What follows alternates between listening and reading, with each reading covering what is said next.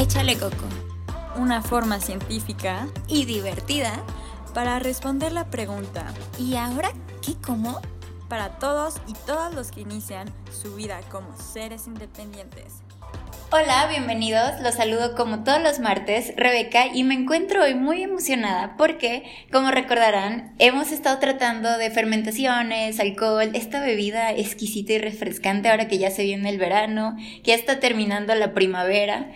Em, hoy vamos a entrevistar a una gran persona, pero antes de eso, eh, quiero presentar a Victoria. ¿Cómo estás, Victoria? Hola, mucho gusto a todos. Y bueno, como dijo Rebeca, vamos a retomar el tema del alcohol. Ya vimos algo de qué es el alcohol, qué tiene que ver con la salud, cómo se, cuál es el proceso de producción. Y ahora vamos a conocer qué pasa cuando se termina de producir, es decir, los desechos de la producción.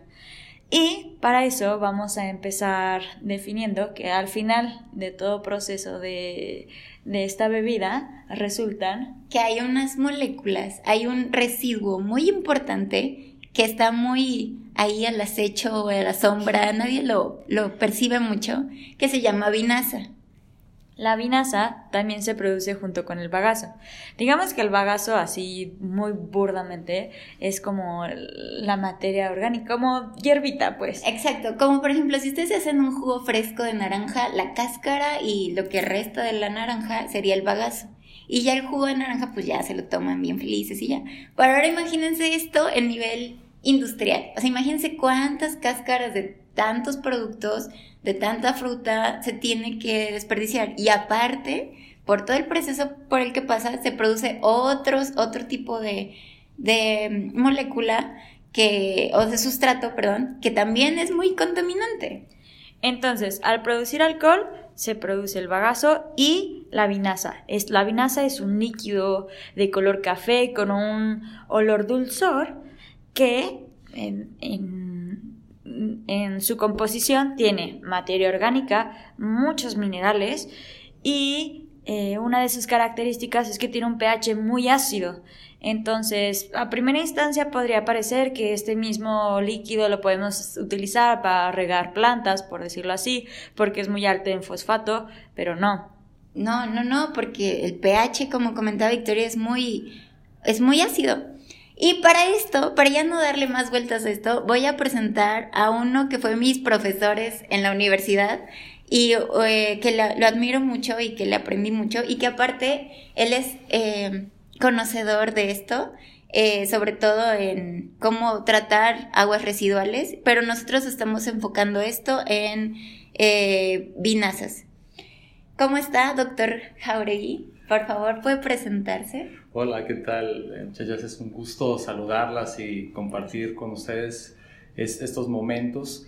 Eh, bueno, eh, yo les puedo decir que soy un ingeniero químico de formación y he hecho también maestría en ingeniería química y doctorado en ingeniería química.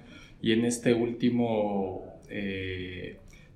trabajé para especializarme en tratamientos biológicos de, de las vinazas tequileras justamente soy profesor, es, me gusta mucho ser profesor y, colaborar en la formación de los jóvenes y tengo ya 18 años y medio trabajando como profesor.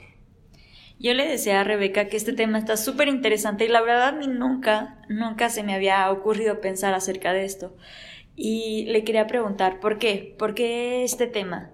¿Qué fue lo que le interesó? Bueno, resulta que en la actualidad estamos eh, escuchando por todos lados eh, voces de científicos que nos advierten sobre los riesgos de un colapso ambiental de nuestra civilización. Eh, entre los riesgos que mencionan es la carencia de agua dulce, de agua que se pueda beber, y, y en ese sentido pues es muy importante el darle un tratamiento apropiado a las aguas residuales para poderlas incorporar a, a los cuerpos naturales de agua, como son los arroyos, las lagunas, etcétera, pero también pensando en un aprovechamiento de esa agua residual para poder reducir nuestro consumo de, de agua dulce fresca, digamos, que es un recurso limitado. Rebe me platicaba que cuando tirabas este líquido, la, la, vinaza, digamos, a un agua de un río, lo que pasaba es que se creaba como una capa sobre todo el mar o sobre el río.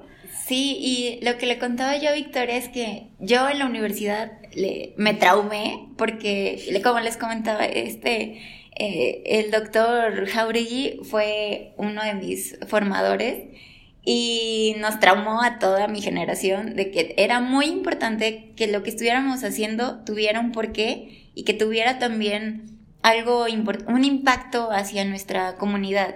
Y algo que a mí me gustó mucho y que yo dije, wow, o sea, qué padre que el doctor está haciendo esto, era justo lo de las vinazas, que le decía yo a Victoria, o sea, es un contaminante que mata, así poniéndolo muy tétrico, todo lo que toca. Es ácido, cubre, hace como una capita en el agua que no permite que pase oxígeno para que todo lo que vive debajo del agua pues pueda seguir ahí. Y pues el doctor sabe cómo manejar esto. Sus estudios han hablado de esto. Una cosa que me impresionó muchísimo es que me estabas platicando que por cada litro de alcohol se producen hasta 12 a 15 litros de vinaza. Eh, eh, esto es, es, cierto, doctor.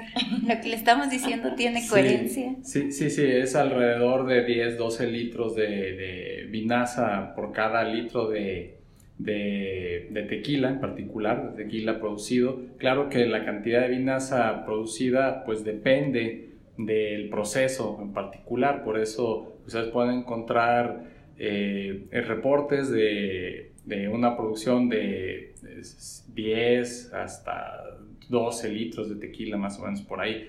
Eh, pero sí es un, volumen muy grande de vinazas, de aguas residuales, si es que tomamos en cuenta la cantidad tan grande de litros de tequila que se producen al año. Ok, entonces, ¿usted consideraría que las vinazas sí es un contaminante potencial? Por supuesto que sí. Eh, si no reciben el tratamiento apropiado estas aguas residuales, eh, y pensemos, por ejemplo, que se descarguen en, algún cuerpo de agua, pues entonces eh, elevan la carga orgánica de, esos cuerpos de agua, como puede ser un río, un arroyo, un lago, etc. Y esa carga orgánica pues ocasiona daños ambientales. ¿Cómo definiría usted la vinaza y qué es lo que usted está estudiando con esto del tratamiento de aguas para disminuir este problema? Bueno, las vinazas son los residuos que quedan de la destilación de, eh, digamos, de, mezclas de alcohol y agua. Por ejemplo, en un proceso fermentativo se produce alcohol para hacer eh, tequila o cualquier otra bebida, mezcal, por ejemplo, que también genera vinazas. Eh, alguna bebida con, con, algo contenido de alcohol. Entonces el primer, el primer paso después de, de la fermentación es la destilación. Y en esa destilación se evapora a, parte del agua y la mayor parte del etanol producido y entonces queda un residuo de esa destilación.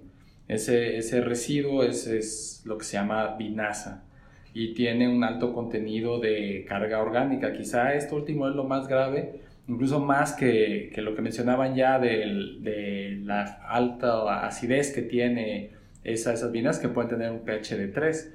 Eso significa que es muy ácido, es, son corrosivas, pero eso se puede arreglar relativamente fácil ah, añadiendo una sustancia que neutraliza al ácido.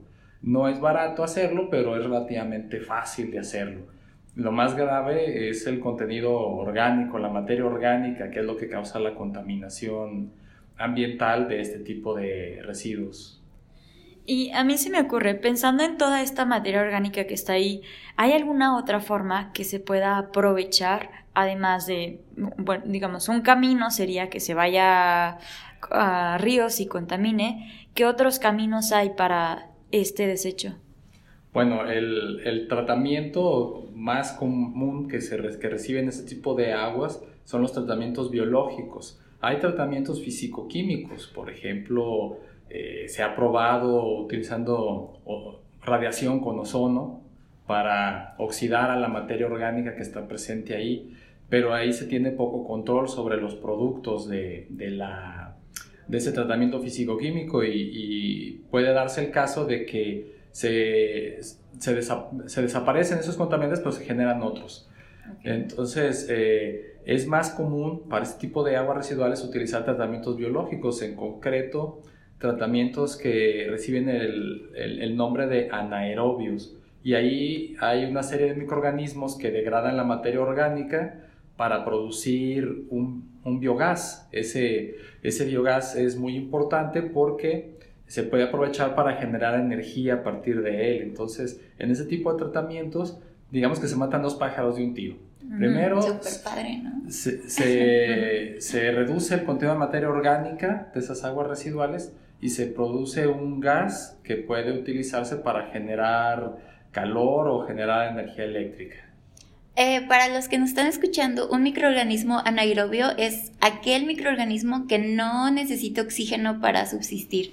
¿Se acuerdan que hablábamos del tema de los músculos, que tenía una ruta anaerobia y una eh, con oxigenación? Es prácticamente igual. Aquí no hay oxígeno y con, sin oxígeno la bacteria puede, vivir y puede hacer la función y generar este biogás. Y bueno, a mí se me hace fantástico que algo que nosotros pensaríamos que sería el desecho, ¿no? Lo que queda, lo que ya no sirve, puede funcionar para crear más energía. Pero, ¿qué tan real es en nuestro país? ¿Existe alguna norma que diga cómo tratar estos desechos o existen más iniciativas como la que usted está encabezando? Ah, mira, ah, por supuesto que el país cuenta con normas ambientales que ponen límite a, los contaminantes que pueden ser descargados tanto en cuerpos de agua como en las redes municipales de, captación de, aguas residuales. Eh, esas normas este, funcionan y son apropiadas eh, en el sentido de que delimitan eh, el nivel de contaminación que se puede descargar. Y eh, en cuanto a la posibilidad de dar tratamiento a esas aguas, por supuesto que técnicamente es, es, posible hacerlo. No es algo nuevo, los tratamientos anaerobios tienen más de 100 años eh, en el mundo. Eh, empezaron siendo utilizados para tratar aguas residuales municipales como las de las cañerías de las casas, etc. Y, y han sido muy estudiados para su aplicación en ese tipo de aguas residuales, refiriéndome a las vinazas eh, obtenidas de, las industrias eh, relacionadas con etanol. Eh, hay en México gente capacitada para diseñar y construir y, operar esas, esas plantas. Probablemente el nivel, la cantidad de técnicos capacitados para esto no, no es el deseado. Quizá necesitamos más para poder dar atención a los volúmenes tan grandes de, aguas residuales. Otro, otro factor que, limita eh, el que sea más generalizado aplicar este tipo de tratamientos, pues es que eh, requieren una, inversión. Y regularmente eh, las entidades que producen estas aguas residuales ven más como un gasto, más, más como un gasto que como una acción necesaria de, dar tratamiento a este tipo de, aguas residuales. Ingenieros de México que nos están escuchando, ya vieron que hay un área de oportunidad muy grande, es momento de hacer algo. Eh, relacionado también con esta producción de alcohol, eh, ¿usted cree que hay algún proceso de etanol, de fermentación de etanol que no produzca tantas vinazas? No, es, bueno, es que la, formación de las vinazas eh, está eh, relacionada directamente con la destilación de esos, de esos caldos de fermentación donde se produce el etanol. Eh, donde, donde se producen estas, estas residuales es donde se tiene que destilar el caldo de fermentación. Entonces, cuando se producen bebidas con alto contenido de etanol, ahí es donde se tiene que destilar y ahí es donde se forman estas vinazas. Hay otro tipo de bebidas que tienen una baja graduación de alcohol en donde no se da la destilación, entonces ahí no se obtienen vinazas. Serán agua, o sea, también se generan aguas residuales, pero no, no, son vinazas y tienen una carga orgánica mucho menor a la de las vinazas. Y ahí eh, se les da también tratamientos biológicos y es posible también obtener biogás de ahí, pero eh, en concreto las vinazas solamente se producen cuando se destila ese caldo de fermentación que contiene etanol. Okay. Y a mí se me ocurre, eh, siempre que voy a algún lugar y pido una cerveza, pido un algo, pienso, ah, un artesanal, ¿no? No sé por qué me viene esta sensación de que va a ser más rica, más refrescante. Que estamos apoyando al, al productor local. Local. Pero ahora me viene esta pregunta, ¿y qué pasa con las vinazas? ¿Es un, un productor artesanal produce o puede tratar de la misma manera las vinazas que alguien que tiene una industria más grande? Ah, bueno, este, déjame aclarar una cosa, las, las eh, la industria cervecera, tanto la, la, industria grande o como las artesanales, sí generan aguas residuales, pero no son vinazas. Ahí se, se generan aguas residuales con una carga orgánica mucho menor eh, y por supuesto sí pueden recibir tratamiento, pero, pero no es tan grande como el de las vinazas. Y por supuesto que los volúmenes de producción también son importantes. Un, un eh, microcervecero, alguien que hace su cerveza de manera artesanal, pues no genera los mismos volúmenes que una planta industrial, por supuesto. Entonces, eh, son más manejables los, los residuos que, que, genera un microcervecero que, que, uno grande, por supuesto. Ok. Em, hablando ya nosotros como consumidores de estos productos que pasaron por toda esta destilación, esta fermentación, eh, ¿Usted cree que nosotros como consumidores podemos hacer algo para cambiar este, este tipo de problema relacionado con vinazas? Ah, bueno, sí, el, problema relacionado con las vinazas es que no se les dé el tratamiento debido.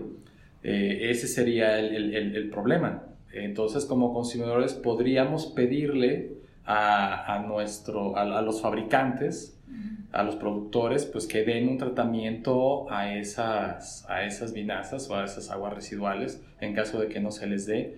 Incluso podríamos preferir alguna marca que sí cumpla con esta eh, situación de darle un tratamiento adecuado a, los, a las aguas residuales.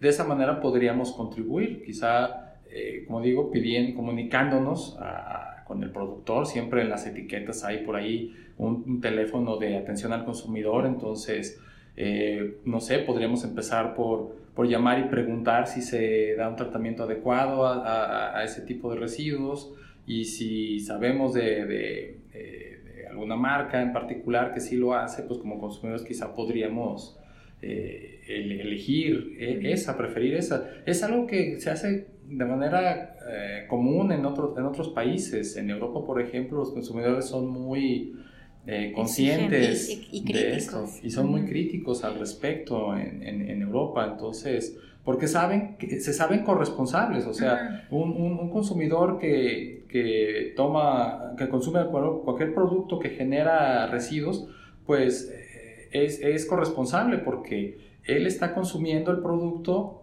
que para poder fabricarse genera residuos.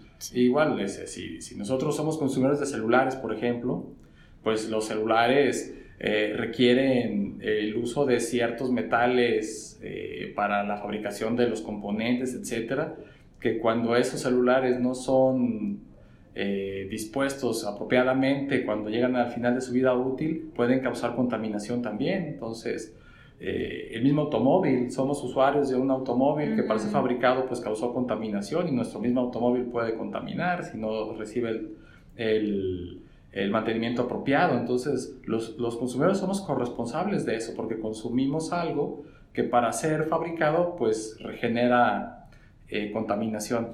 Pero, pues sí podemos pedirle a las empresas que los fabrican, pues que den un tratamiento apropiado a sus residuos. Y hablando de marcas, ¿usted conoce alguna? Que sea responsable de las vinazas. Bueno, este, me, me, me, eh, me pone en una situación eh, un poco difícil porque sí conozco algunas, pero no conozco a todas como para saber si todos los productores lo hacen o no lo hacen. Entonces, este, sé, sé por lo pronto de dos productores grandes, tres, tres productores grandes de, de, de, tequila me vienen ahorita a la mente que sí lo hacen, pero no, no me siento en la con la responsabilidad de, poder mencionar nombres porque no conozco a todos. Está perfecto. Entonces vamos a hacer una dinámica que se llame hashtag soy un consumidor responsable y que ustedes digan yo sí estoy em, haciéndome responsable de lo que estoy consumiendo. Así que en las redes sociales, hashtag soy consumidor responsable. Y ya hablando de convencer, digamos, a la industria, si tuviéramos aquí a un fabricante de tequila, eh, ¿cómo lo podríamos convencer? ¿Cómo le podríamos decir, oye, es que sí, sí merece la pena invertir en esta parte o qué tan barata puede ser esta, eh, implementar esta tecnología? ¿Qué tan difícil puede ser implementarla? Bueno, yo, eh, yo les diría que tiene muchas ventajas. Eh, la, la, primera es que hay un creciente interés por parte de los consumidores para valorar mejor a las marcas eh, que tienen responsabilidad ambiental. Entonces eso, eso le daría valor a su marca, es indiscutible. Eh, por otro lado, les diría que como ciudadanos pues están contribuyendo a el bien común, que es tener un medio ambiente sano. Y además, les diría desde el punto de vista técnico que es una situación que se puede resolver eh, con cierta facilidad técnicamente, o sea, no es, un, no es un proceso demasiado complejo como para que no se pueda poner en marcha. Hay gente capacitada en el país para poder eh, dar ese tipo de servicio, ese tipo de capacitación y que además podrían obtener energía a partir del tratamiento de, de las aguas. Y, de hecho es algo que ya está demostrado en el mundo y, y, en el país, también en México. Hay, hay plantas de tratamiento eh, biológico de aguas residuales que producen electricidad, producen energía o, o, producen calor, o sea, utilizan ese biogás para producir energía térmica o energía eléctrica. Y eso es como una forma de recuperar al menos una parte del costo económico del tratamiento de, de estos residuos, de estas aguas residuales. Y, y, siempre el costo ambiental va a ser mayor que el costo económico. Entonces, ahora debo decir que, que entre los fabricantes de tequila que conozco yo está, eh, están convencidos de, de, la necesidad de implementar este tipo de, de, medidas para darle solución a este problema, están conscientes del problema y eh, abiertos a, analizar opciones para poder implementarlas. Yo tengo otra duda. Yo tengo un huerto y ahí tengo mis, mis lombrices y está la parte de producción de humos de lombriz y eso, pero cuando lo estás haciendo llega una parte o un tiempo en el que te frustras porque dices todo el tiempo que voy a tener que esperar para ver los resultados. En el caso de las vinazas y la producción, digamos, de, estos gases que pueden utilizarse como energía, ¿qué tan rápido es? Ah, ok. Ah, mira. Victoria, bien agresiva, doctor. Tranquila, Victoria. Es una, es una, es una pregunta que creo yo muy pertinente porque la, la, rapidez con la que se lleva a cabo un proceso es parte de lo que lo puede hacer atractivo o no. En este caso, los tratamientos biológicos, sobre todo cuando son anaerobios, suelen ser tardados. Sin embargo, eso no quiere decir que no haya soluciones de ingeniería que puedan compensar eh, este tiempo eh, largo que requiere un tratamiento. Por ejemplo, si se opera el proceso en, en un modo que en ingeniería se llama modo continuo, entonces lo que tienes es un tratamiento continuo de, las aguas residuales y a, lo largo del tiempo está el proceso operando sin que se detenga, por ejemplo, durante 3, 4, 5 meses, el tiempo que, se producen las aguas residuales están alimentando al, al bioreactor y ahí ocurre el, el, crecimiento biológico, etc. Los microorganismos consumen los, los nutrientes eh, que, que, son las aguas residuales. Las aguas residuales contienen lo que para nosotros es contaminación, para los microorganismos son nutrientes, comen de eso, eh, crecen, eh, producen el biogás, etc. Y aunque sea lento, digamos, para un microorganismo sea lento este consumo, si, si fabricas un reactor grande, eh, con un, bueno, aquí voy a meter un concepto técnico, con un tiempo de residencia apropiado para que se consuman esos, esos contaminantes, entonces todo el tiempo estás produciendo biogás. O sea, el hecho de que sea un proceso lento no significa que no se pueda llevar a cabo de, una forma en que tú obtengas una cantidad de biogás importante. Para eso hay soluciones de ingeniería. Y eso está padrísimo porque los ingenieros, repito, ingenieros, hay que ponerse a trabajar, eh, eh, puede adaptarlo según las necesidades de la empresa. Y eso ayudaría muchísimo a la empresa, como mencionaba el doctor, a reducir costos de energía, que ahorita está muy demandado todo lo de energía este por carbono, o sea, ya reducirlo, ya quitarlo y empezar a hacer que las mismas empresas puedan quitarse ese costo empezar, empezar inclusive a generar mejores productos e inclusive a ver otras preocupaciones que tengan ahí adentro de la misma industria y hacer de la mano al, consumidor responsable. Entonces, está padre que todos los conceptos de ingeniería se puedan aplicar para tratar un proceso tan complejo que a la vez con buena formación se puede lograr y con las herramientas necesarias pues todo puede seguir su curso bien, correcto. Sí, ahora que lo mencionabas, mencionabas el carbono. Ah, resulta que la energía que obtienes a partir de este biogás, pues es una energía limpia, en el sentido que no, no suma más eh, carbono que el que hay en el ciclo natural. O sea, no es energía que proviene de fuentes fósiles. Entonces, los, eh, aquellos que producen energía a partir de, de este tipo de biogás pueden recibir bonos de carbono. Mm, Qué interesante. También ese es un estímulo adicional para tratar este tipo de aguas. Y otra pregunta, ya para terminar este pedazo de conocimiento sobre vinazas, tratamiento, eh, ¿qué sigue en su vida profesional? Eh, ¿Qué piensa hacer? ¿Piensa seguir trabajando en tratamiento de aguas residuales? Eh, ¿Piensa innovar en generar alguna bacteria que coma más rápido y sea súper guau? Eh, o piensa generar algún bioreactor que sea más eficiente, que tenga mejores rendimientos.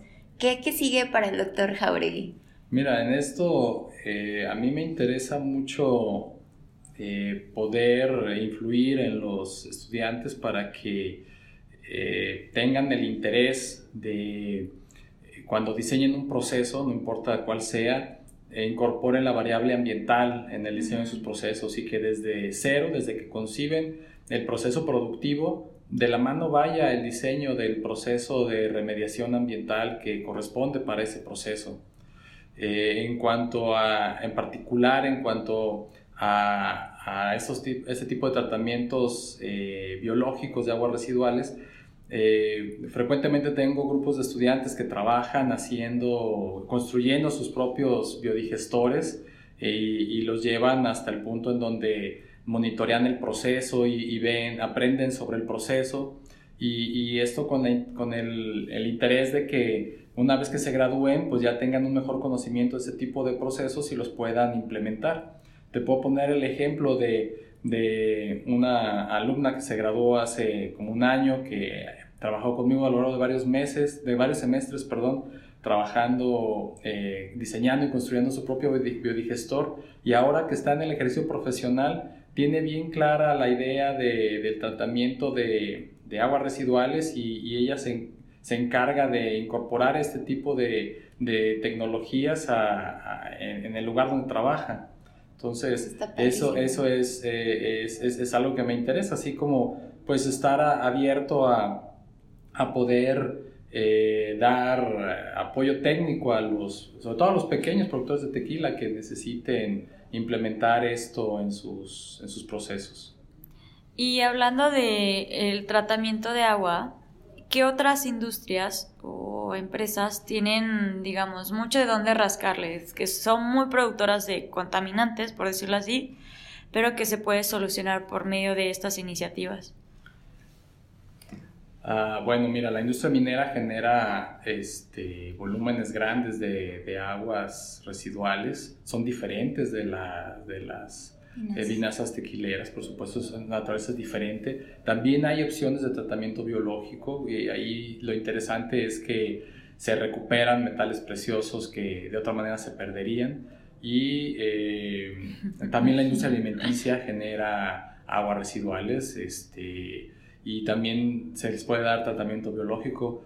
eh, atención, no estoy diciendo que no se haga, ¿eh? son ejemplos en donde se aplican este tipo de, este tipo de, tratamientos. Probablemente habrá alguna, alguna empresa en particular que no lo haga o, algún sector industrial que quizá no lo haga, pero, pero en general es algo que, que se hace. Eh, sobre todo cuando las empresas son grandes es más fácil que se haga. A mí me quedó una duda, que es técnica, que ustedes me pueden ayudar a resolver. Bioreactor, ¿qué es en sí? Bueno, un, bioreactor es lo mismo que un reactor biológico. Eh, un reactor es un, es un recipiente donde se lleva a cabo una reacción, reacción química o bajo condiciones controladas. Eso es un reactor químico. Un reactor biológico es lo mismo, pero la reacción no es química, es biológica. En un reactor biológico o bioreactor hay microorganismos que eh, llevan a cabo una transformación, por ejemplo, la fermentación alcohólica o por ejemplo, la producción de un antibiótico o este, por ejemplo, un bioreactor eh, de un biodigestor que es un bioreactor eh, donde ocurre una reacción de interés ambiental, por ejemplo, para el tratamiento de aguas residuales. Entonces, un, un, bioreactor es un recipiente donde se va a cabo una reacción biológica bajo condiciones controladas.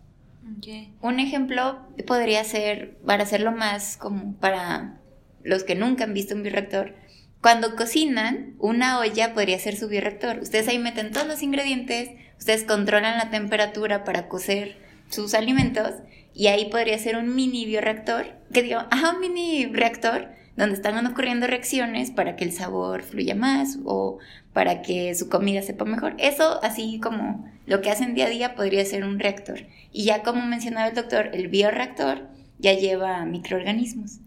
Entonces, aquí supongo que lo más, el mayor reto es elegir o crear esos microorganismos. Pero, ¿en qué consiste eso? O sea, ¿cómo creas o haces crecer más o qué pasa? Bueno, vamos, a pensar que yo quiero hacer un, un, bioreactor, un biodigestor, quiero hacer un biodigestor. Entonces, por supuesto que eh, debe tener microorganismos ahí para que puedan eh, degradar la materia orgánica de las aguas residuales.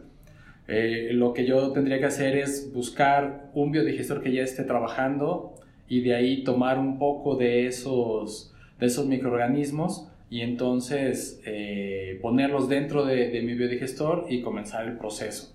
Eso es como la, forma más, más fácil. De otra manera yo tendría que buscar qué microorganismos pueden degradar esas, esas aguas residuales y hay, un, hay varios protocolos para eso. Por ejemplo, yo podría dejar de manera libre esa, esa agua en, en una cubeta o no sé, algo en algún recipiente y esperar que espontáneamente cayeran del ambiente microorganismos y que empezaran a crecer ahí. Y entonces ya de ahí podría yo seleccionar algunos para, para que pudieran este, hacer la, de, la degradación que yo, que yo quiero. En el caso particular de, las, de los biodigestores, donde se lleva a cabo un proceso que se llama digestión anaerobia, en realidad son eh, arriba de 100 microorganismos diferentes es un consorcio microbiano el que lleva a cabo este, esa transformación. Hay toda una relación eh, simbiótica entre esos microorganismos y entre todos hacen el trabajo de dar tratamiento a las aguas residuales. Simbiótico quiere decir como que todos se llevan bien ahí en conjunto y pueden vivir como el tiburón que tiene su pececito abajo, así es simbiótico, viven juntos eh, y pueden ir este, sin problemas ahí por la vida. Como una cadena alimenticia, supongo. Ah, está el, alimento y quien lo come, ¿no? Exacto. Pero se me hace tan complejo esto, es como crear un mini mundo, ¿no? Sí. Este, y entre estas relaciones supongo que debe ser muy difícil como controlar el que haya tanta cantidad de X bacteria o de Y bacteria. ¿Cómo, cómo se logra eso? El control, el balance. Híjole. Acabas de darle al punto medular de, de, por qué es difícil a veces controlar este tipo de procesos. Eh, lo que nosotros podemos observar a escala macroscópica eh, de lo que sucede en un biodigestor depende mucho de ese equilibrio entre poblaciones microbianas en la escala microscópica. Eh, si por alguna razón eh, ocurre algo, algo, ambiental, o sea, un, cambio en la operación del bioreactor que, que hace que una, una, comunidad específica de esos microorganismos eh, se vea reducida en número, o sea, que se empiecen a morir o algo así, e, eso afecta la estabilidad de todo el proceso.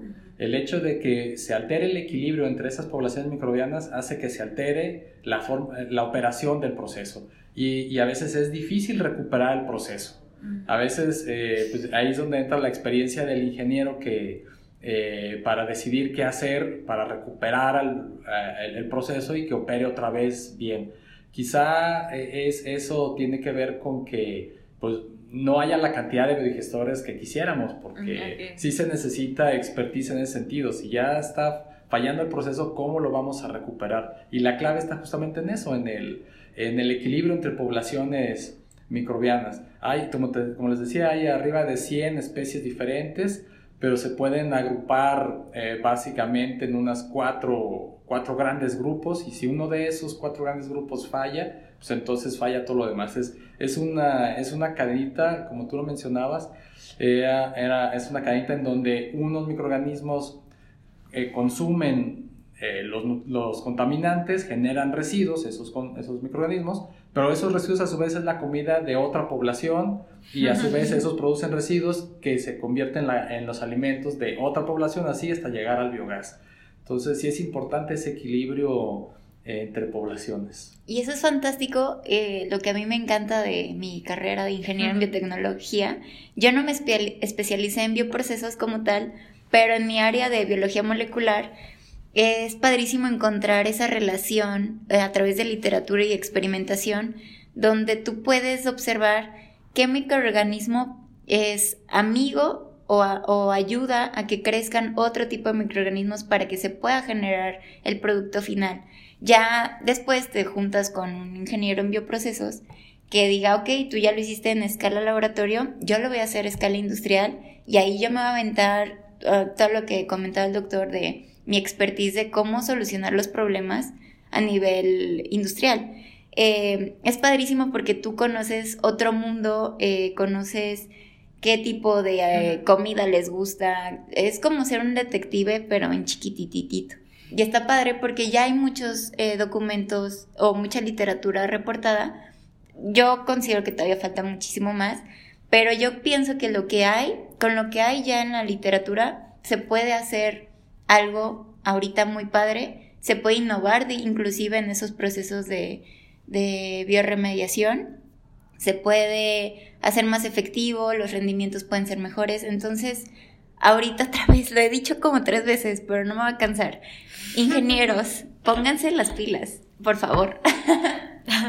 Ahora, a mí me viene otra pregunta. Por ejemplo, yo dejo una manzana fuera, o un yogurt o un algo, ¿no? Fuera del refri, lo dejo por accidente eh, ahí en la mesa y a los días, a veces hasta las horas, ya hay algo ahí creciendo. Entonces, ¿qué tan eh, cercana tiene que ser, me imagino, el ingeniero viendo qué tanto tiene que estar ahí al pendiente?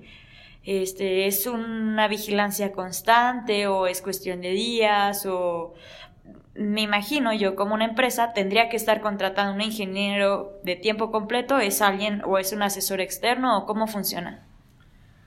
Bueno, el, monitoreo de este tipo de procesos eh, requiere que alguien con la capacitación apropiada esté al frente de, de, esos procesos, porque de lo contrario eh, no podría eh, advertir las señales que da el mismo proceso de que algo está fallando y, menos podría tomar las medidas apropiadas. Sí tiene que ser alguien con la capacitación técnica apropiada. Ahora, tú mencionabas el asunto de la, de la manzana o el alimento que fuera del refri se echa a perder y mencionaba la, la rapidez con la que eso sucede. Pues eh, la, la, rapidez con la que se lleva a cabo cada proceso pues es diferente.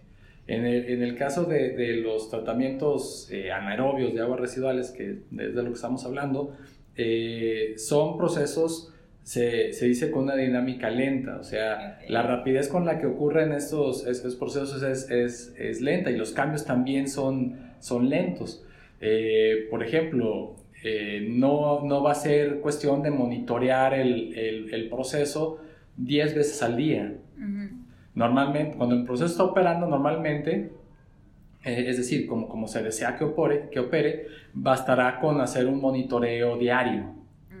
En, en, las etapas en donde eh, está operando fuera de, de, lo que desea el ingeniero, por ejemplo, durante los arranques del proceso, etcétera, ahí los monitores pueden ser más, más cercanos, pero cuando opera eh, como tú esperas que lo haga, pues bastará con un, un monitoreo diario de, de ese proceso. Y, y, el historial del, del, monitoreo te da información para saber cómo, cómo anticipar que, que, algo está saliendo mal, que algo está operando mal. Justamente ahí es donde hay mucho trabajo de investigación en la actualidad, en el modelado matemático de ese tipo de procesos y, y cómo utilizar el monitoreo para anticipar fallas, incorporando las variables biológicas que Rebe mencionaba hace ratito de, la, de las poblaciones microbianas y herramientas de biología molecular. Bueno, ya eh, para finalizar con todos nuestros entrevistados, yo sé que podríamos seguir hablando aquí, está súper interesante, pero al final les vamos a dejar el contacto del doctor, si así lo desea usted, para que le hagan más preguntas curiosas. pero tenemos una dinámica aquí en Échale Coco, que les hacemos preguntas relacionadas a, nuestro podcast. No se asuste, doctor. Es el mismo cuestionario para todos los invitados, entonces son preguntas que son divertidas. Son fáciles de contestar. Es súper fácil. Entonces, la primera pregunta es ¿Cuál es su comida favorita? ¿Qué le gusta y por qué? O sea, ¿qué tiene ese, ese alimento que lo hace irresistible para usted? Híjole, este, pues es, me, es difícil porque me gusta, yo, yo, soy un, yo soy un comelón, este, me gusta muchos tipos de, de, comida, ¿no? En particular, no sé, me gusta la italiana, la comida italiana. La comida italiana. Esa, este, eh, entre mis restaurantes eh, favoritos están puros italianos. sí. ¿Y por qué le gusta tanto la comida italiana? No sé, me, yo creo que es por la mezcla de especias que usan. Ah, ya, muy bien. Yo creo que es eso. Además, este, con el vino apropiado sabe muy rico. hablando de fermentaciones hablando De fermentación, y hablando de fermentación también, dentro de las bebidas con alcohol, ya que este es el módulo de, de eso, ¿cuál es su favorita? Mira, este, eh, el, vino más sabroso que, he probado es un vino eh, blanco de la región de Bordeaux, en Francia. No me recuerdo ahorita la, marca, fue hace algunos años que probé ese, ese vino, muy sabroso. Y este, hasta hoy creo que es el más sabroso que he probado. Digamos que, que me gustan mucho los blancos de esa región francesa. Ay, qué padre. Y hablando también de comida, ¿cuál sería su gusto culposo? Yo sí sé cuál es, doctor, pero quiero que usted lo diga. Algo que, que pueda significar un, digamos, un daño a la, que no es tan saludable o simplemente una combinación extraña que no sea común. Ay, Dios, este, también son varios porque pues, soy bastante goloso, entonces eh, yo, yo sé, porque me lo han dicho nutriólogos, que lo malo a veces es la cantidad y la calidad, no, no. Eh, puedo, de repente mi nutrióloga me da chance de comer eh, cosas cargadas en azúcar y aceites, etcétera, pero no me dice que poquito. Entonces, sí, Rebe, conoce que me gusta cierto, cierto, cierto pastelito industrializado que es difícil conseguir. Pues, no me acuerdo cómo se llama, Rebeca. Ay, doctor, sí sabe. sí, ya sé, porque también es mi gusto culposo relacionado a la comida chatarra, pero es una historia muy graciosa cuando yo era estudiante, que íbamos de excursión y frenamos la excursión del doctor y yo para ir a buscar esos pastelillos. O sea, qué vergüenza, pero... Doctor, usted lo tiene que decir. La verdad no me acuerdo cómo se llama. Ay, no, está bien, lo diré yo. Sí. Son los chocotorros. Ay, Dios mío. Pero bueno. Sí, aquí afortunadamente tenemos en las maquinitas expendedoras, eh, tenemos chocotorros, entonces de vez en cuando que siento necesidad de algo dulce y voy a salto la maquinita. Hoy también me acordé de una historia con los chocotorros. Cuando estudiaba yo llegué en una clase del doctor con una bolsa de chocotorro. y el doctor nomás se me quedaba viendo y me dice, ¿te gustan mucho, verdad? Y yo, ¿así quiere uno? Es que no me animaba a pedirte, por eso te pregunté si te gustaban mucho y pensando dar entrada a que me ofrecieras. Qué vergüenza, pero ya, ya crecí, ya me, me comporto, ya me comporto con la cantidad de Ya se le llevas uno. Este, bueno, vamos a pasar a la siguiente pregunta y es, si no hubiera sido ingeniero químico, ¿qué hubiera sido? Hubiera sido astrofísico. Astrofísico, wow. Esa, pregunta sí está muy fácil. ¿Por qué? qué? ¿Qué tiene la astrofísica que...? Bueno, es que a mí me gusta la astronomía desde que soy niño, desde, no sé, estaba a lo mejor en primero, segundo de primaria y ya este, quería ser astrónomo. Y los astrofísicos estudian el origen y la evolución del universo. Entonces, hay astrofísicos que se dedican al a estudiar el origen del, del universo, se llama cosmogonía, y hay otros que estudian la evolución, son cosmólogos. Entonces, yo quería eh, estaba en la prepa todavía y yo eh, tenía este, así muchas ganas de ser astrofísico y si no hubiera sido ingeniero químico yo creo que hubiera sido astrofísico. Ay, qué padre, wow, cosas que aprendo hoy en día. la siguiente pregunta es, ¿qué es la cosa más loca que ha escuchado respecto a lo que dice? Lo que hace. A lo que hace. A lo que se dedica. Lo más loco que te diga, no puedo creer que estén diciendo esto. Bueno, este cuando, eh, cuando, cuando me dicen que me dedico a cosas muy elevadas. este, no me parece realmente que, que, lo sean porque eh, sí son muy especializadas, no, no, no, todos los ingenieros estudian este tipo de cosas, pero, pero sí me, me, da la impresión de que es muy loco cuando me dicen, no, es que estudias cosas muy elevadas. No, sí se pueden comprender, están al alcance de todos, nomás es dedicarse a esto. Perfecto. Y bueno, la siguiente pregunta es, teniendo en cuenta un producto, un alimento, le queríamos preguntar si hay alguno que le haya impresionado, ya sea que antes de conocer más sobre él, eh, le hubiera, hubiera o descubrió algo que le impresionó o simplemente después de informarse dijo, wow. Sí, este, ciertos alimentos funcionales eso no es mi área, los alimentos no es mi área, pero, pero sí me, me, me, impresiona mucho. Conozco, no, por supuesto, no, no voy a mencionar eh, marcas. etcétera. Conozco uno donde estuvo eh, involucrado un amigo mío que es, es biólogo y, y es eh, experto en estudiar ecología microbiana. trabajó con una empresa desarrollando un alimento funcional que tiene microorganismos y que esos microorganismos llegan vivos al intestino y ahí eh, su función es enriquecer la, microbiota del intestino y generar beneficios para la salud. Es, eso, ese es un ejemplo de, de, uno, de un alimento, un producto que me haya eh, que me sorprende cómo funciona, sí. ¿Y este producto que era una bebida, un...? Bueno, no es un... Es, es, un gel. Ajá. Oh. no se preocupen. Después vamos a buscar el contacto y lo vamos a entrevistar también. Yo les puedo pasar el contacto. Excelente.